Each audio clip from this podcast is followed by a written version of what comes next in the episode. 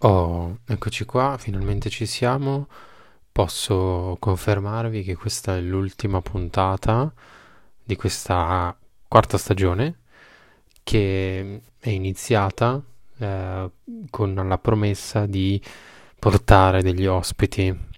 Quindi io già adesso vi posso dire che sicuramente ehm, la prossima stagione, quindi la quinta, comincerà con un ospite vi do tutta questa sicurezza perché l'ho già registrata, quindi non vedo l'ora di farvela sentire, ecco, e di avere un vostro feedback. Ma prima vorrei terminare questa lunga stagione, lunga, cioè lunga nel senso, sono sette, sono otto puntate, non sette, sono otto puntate, quindi non è lunga, è durata esattamente come sono durate tutte le altre, però diciamo che è iniziata un sacco di tempo fa la quarta stagione, cioè è iniziata il 17 agosto, cioè siamo a eh, Santo Stefano. Questo significa che è durata un bel po'. Diciamo che io cerco di farla durare con l'unico criterio dell'ispirazione, nel senso che se ho qualcosa da dire la dico, se non ho niente da dire non dico niente.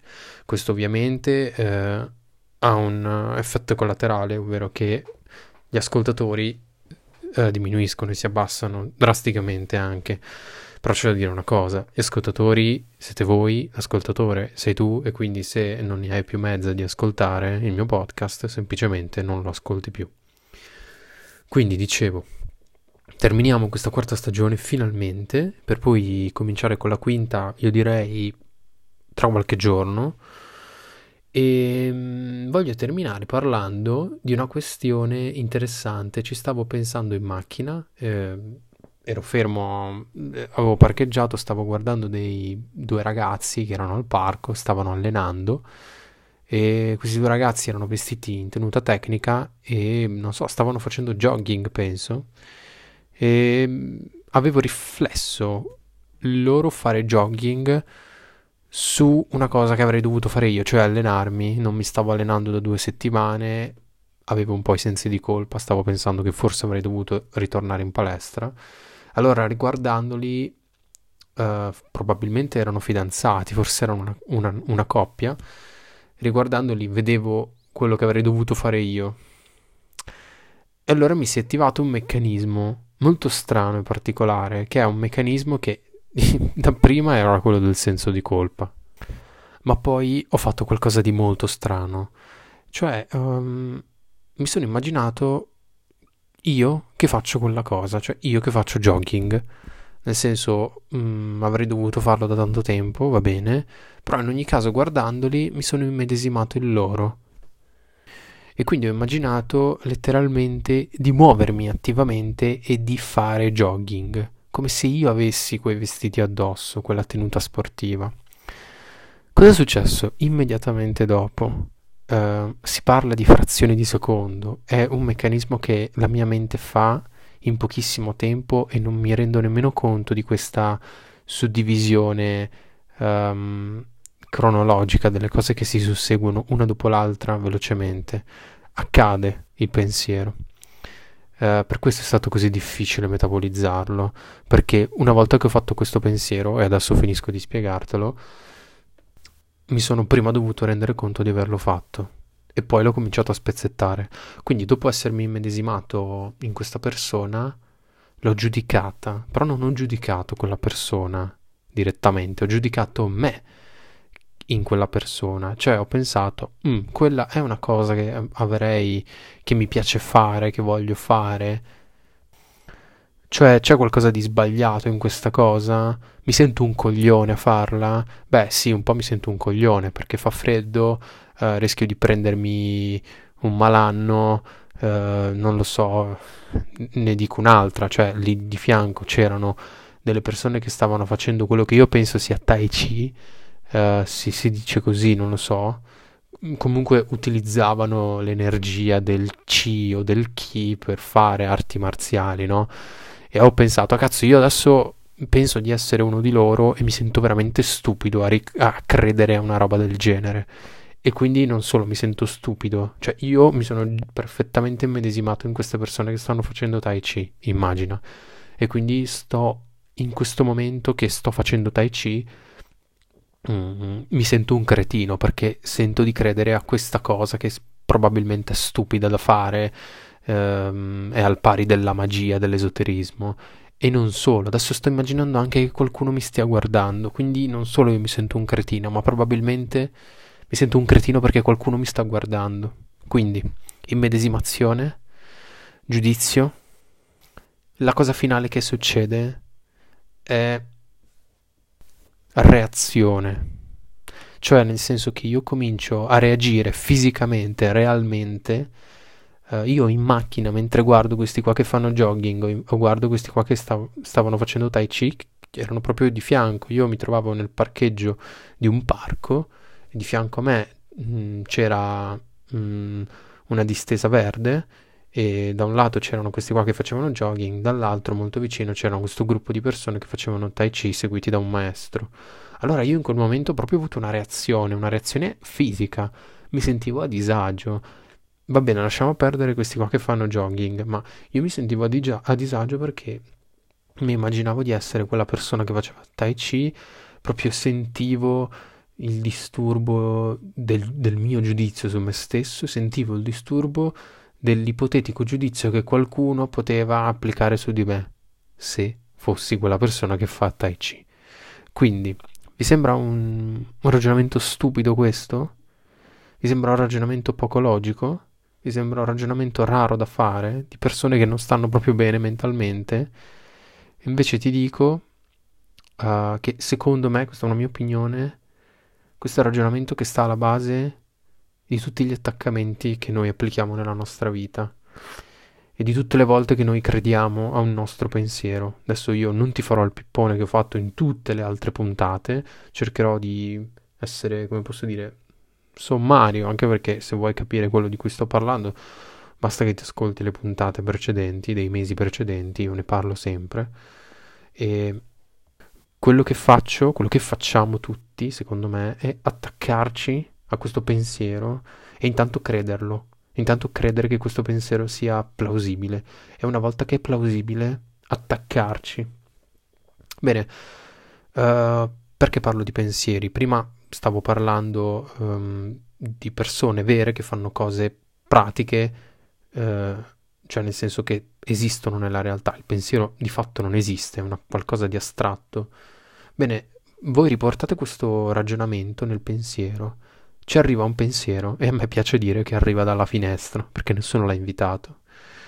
E anziché uscire, e quindi anziché uscire dalla porta, perché in questa similitudine mi piace pensare che i pensieri entrano dalla finestra ed escono dalla porta, uh, bene, entra un pensiero dalla finestra, anziché trattarlo come un pensiero, anziché trattarlo come un vento che entra ed esce, noi intanto ce ne rendiamo conto, poi lo fermiamo, lo stabilizziamo, poi um, attacchiamo noi stessi su quel pensiero, quindi uh, ci confondiamo con questi, con questo pensiero. Uh, uh, facciamo quello che ho fatto io guardando queste persone di Tai Chi. Immagino di essere io quello che sta facendo Tai Chi. Quindi ci identifichiamo con il pensiero, come quello che ho fatto io, mi sono identificato con quella persona che faceva Tai Chi. Dopo esserti identificato col pensiero, quello che fai, quello che faccio, quello che facciamo tutti, è giudicarti. Ma non è che giudichi il te reale, stai giudicando quel te ipotetico che ha quel pensiero. Non so se mi stai seguendo, in realtà è facile come discorso, però è facile anche incagliarsi nelle parole arriva il pensiero, tu ah, ti confondi con il pensiero, cioè immagini di adattarlo al tuo modo di vedere le cose, di pensare. Eh, poi faccio un esempio. E, e poi... E quindi ti immedesimi e poi lo giudichi, cioè gli dai un giudizio. Uh, dici no, io non dovrei avere questo pensiero. No, questo pensiero è stupido Uh, oppure anche nell'altro senso, sì, questo pensiero mi fa sembrare intelligente, sì, questo pensiero mi fa sembrare, uh, non lo so, acculturato, oppure no, questo pensiero eh, mi fa sembrare strano. Ecco, quindi cosa facciamo? Non soltanto arrivo al pensiero, ce ne rendiamo conto, va bene, ci immedesimiamo con quel pensiero, cioè ci identifichiamo, cioè immaginiamo di assumere quel pensiero, eh, poi lo giudichiamo, diciamo se va bene oppure non va bene, e successivamente, terza fase, abbiamo una reazione fisica reale di tutto questo trip mentale che ci siamo appena fatti. Cioè, rendiamoci un attimo conto di quanto tutto questo è stupido, di quanto tutto questo sia la strada per ogni problema mentale.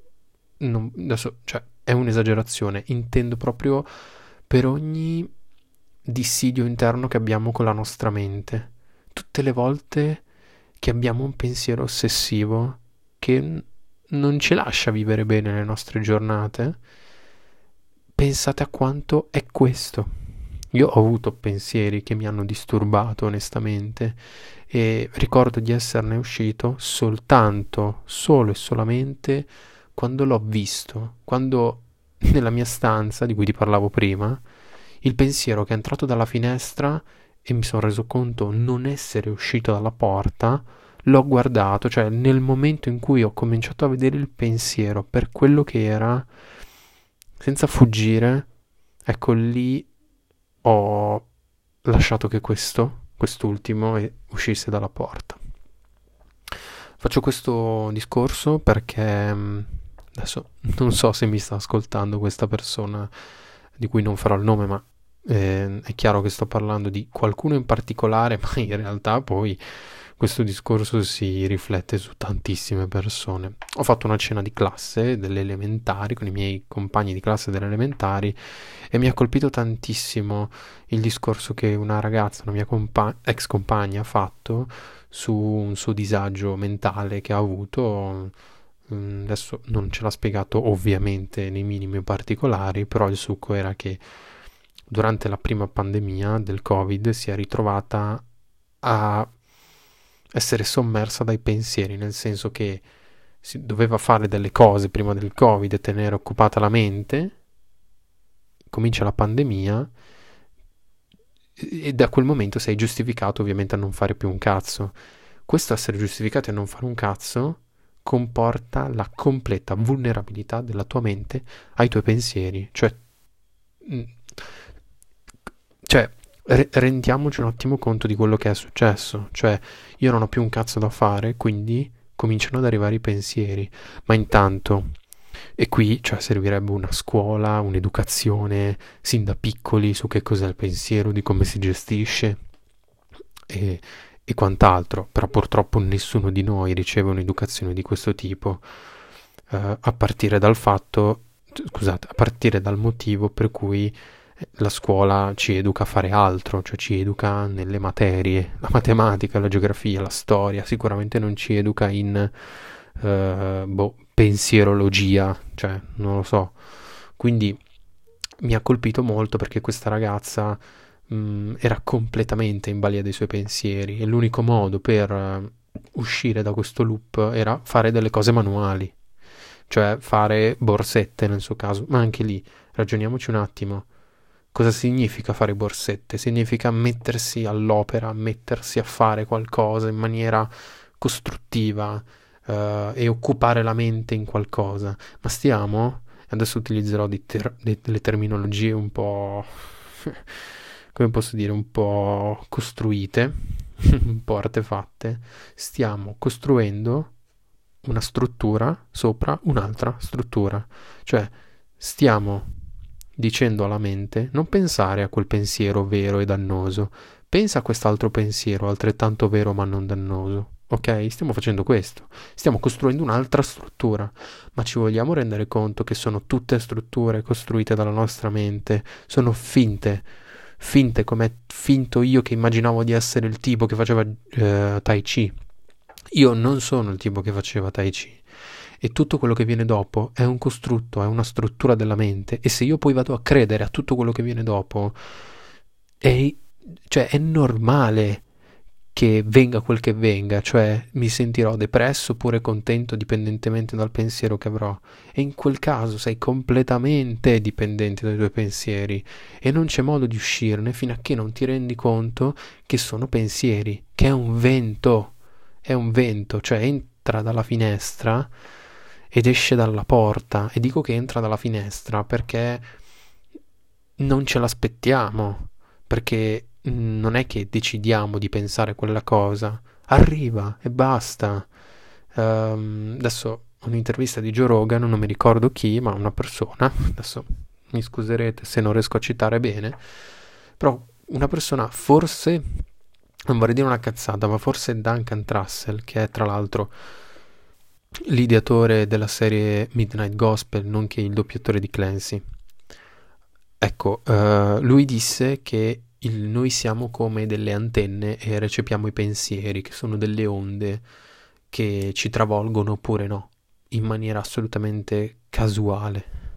Ecco, quando le nostre antenne ricevono un pensiero come se fossero delle onde radio, in maniera del tutto casuale, eh, noi ci prendiamo quello che arriva. Ma la mia domanda è: ma perché cazzo dobbiamo credere a tutti i pensieri che arrivano? Perché se ci pensate, alla base di ogni depressione, alla base di ogni os- ossessione, uh, c'è il fatto che crediamo ai nostri pensieri e quindi ci facciamo guidare da questi. Questo lo dice Sam Harris da Joe Rogan, dice rendetevi conto di quanto le vostre azioni sono mutuate dai vostri pensieri, cioè prima arriva il pensiero, poi arriva l'azione. E normalmente una persona normale direbbe, beh certo, io prima di fare una cosa la penso. Sì, però sei sicuro che pensando quella cosa stai tenendo fuori anche tutte le strutture, quindi tutti i giudizi, tutti gli attaccamenti, tutte le identificazioni Ecco, questa è poi la definizione di pensiero oggettivo, pensiero oggettivo, pensiero soggettivo. Sei sicuro che, no, che stai avendo un pensiero oggettivo? Certo, ovviamente è impossibile avere un pensiero completamente oggettivo, scevro dalle nostre opinioni. Certo, è ovvio, e, ed è proprio perché riusciamo a comporre, cioè scusate, è proprio perché siamo una soggettività che riusciamo a comporre un'opinione. Ma, cioè, nel senso comunque non può essere un'opinione macchiata dai punti di vista. Adesso i, gli esempi si sprecano, però mh, mm, il fulcro è state attenti, state attenti ai pensieri che costruite, uh, perché tempo fa dissi che um, noi pensiamo spesso che lo stupido è colui che non pensa. La verità è, è che lo stupido è colui che pensa troppo se proprio vogliamo costruire questa etichetta dello stupido e inserirci le persone stupide dentro, se proprio vogliamo fare questa cosa, dobbiamo dire che eh, lo stupido è colui che pensa tanto e non solo pensa tanto, crede tanto ai suoi pensieri, um, dà tantissimo peso ai suoi pensieri e non li vaglia, cioè non li non li mette sotto la luce, sotto la lente di ingrandimento. Cioè quello che poi dice anche Massimo Recalcati. Voi per imparare qualcosa e per essere pronti per accogliere dovete fare vuoto. Cioè voi dovete prendere la vostra stanza, svuotarla completamente. Ma svuotarla significa che se dietro al divano c'è un residuato di qualcosa che è successo dieci anni fa, tu sposti il divano e guardi il residuato, fai luce. Quello che ho detto prima, tra l'altro, cioè ti, ti rendi conto del pensiero che è. E in questo caso, cioè, scusate, nel mio caso precedente, quello di, eh, del tipo che fa Tai Chi, rendersi conto che quello è un pensiero, cioè che quello è una struttura astratta che ho costruito. Poi sta a me decidere se crederci oppure no. Quindi il grande punto di questa puntata finale e sono contento di finire questa stagione, ve lo giuro, sono contentissimo perché è stata utile, è stata divertente, però è durata troppo e volevo fare altro onestamente, volevo invitare gente.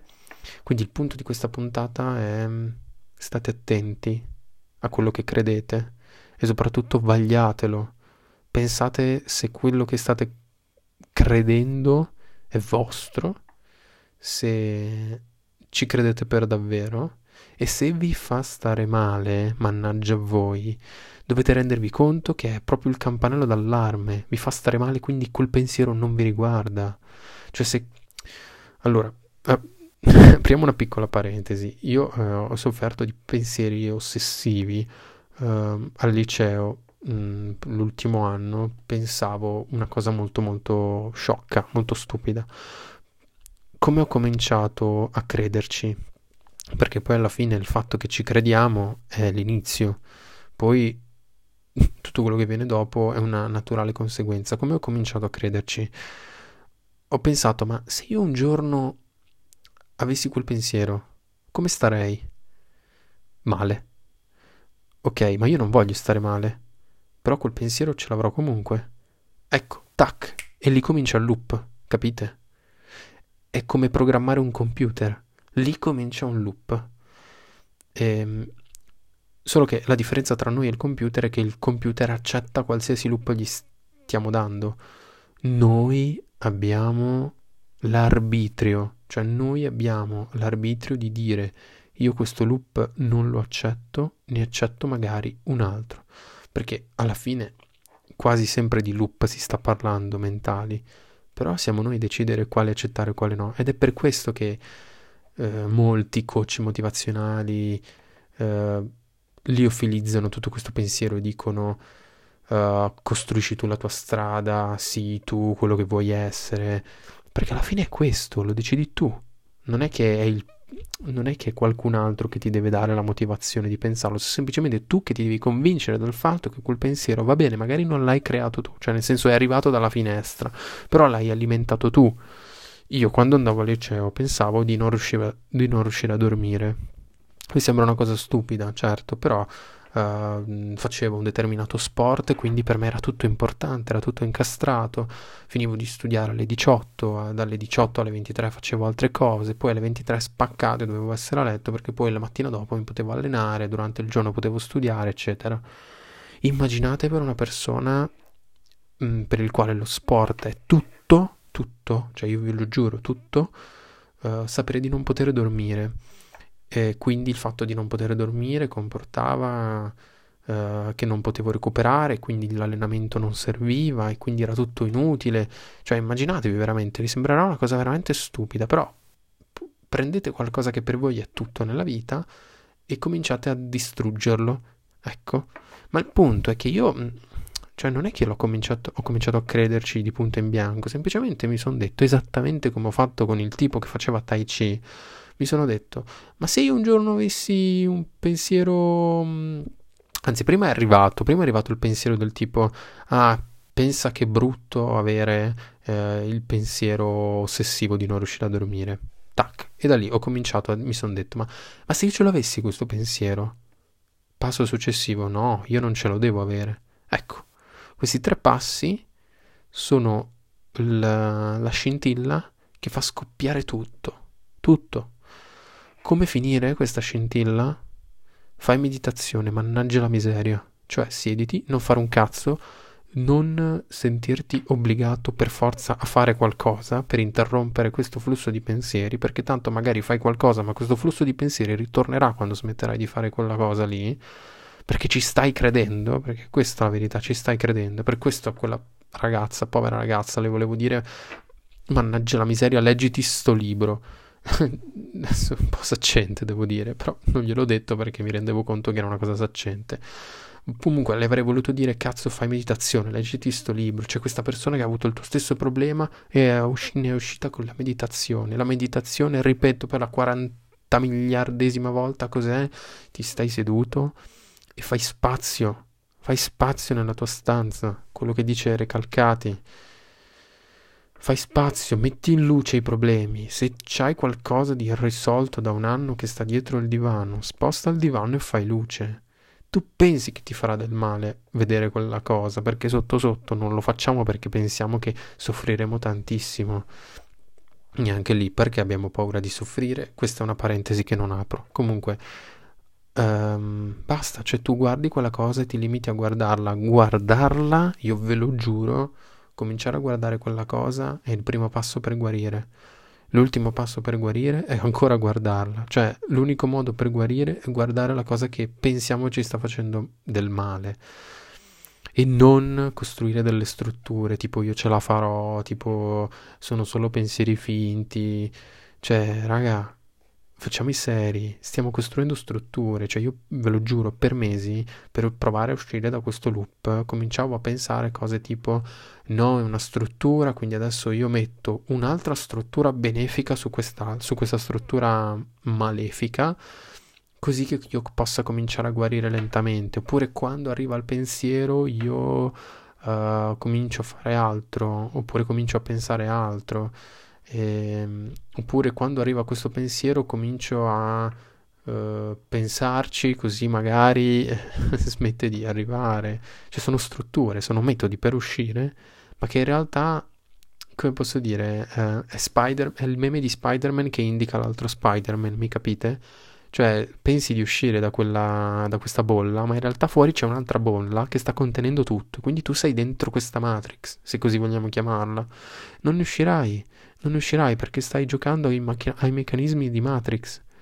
Quindi per non giocare ai meccanismi di Matrix devi chiudere gli occhi fisici per aprire quelli non fisici, cioè per aprire quell'occhio che guarda i tuoi pensieri nella maniera più onesta possibile, senza doverti attaccare, senza dover scappare, capito? Non devi né attaccare né scappare, è il non fare, è la natta, adesso, è la natta che cura le cose.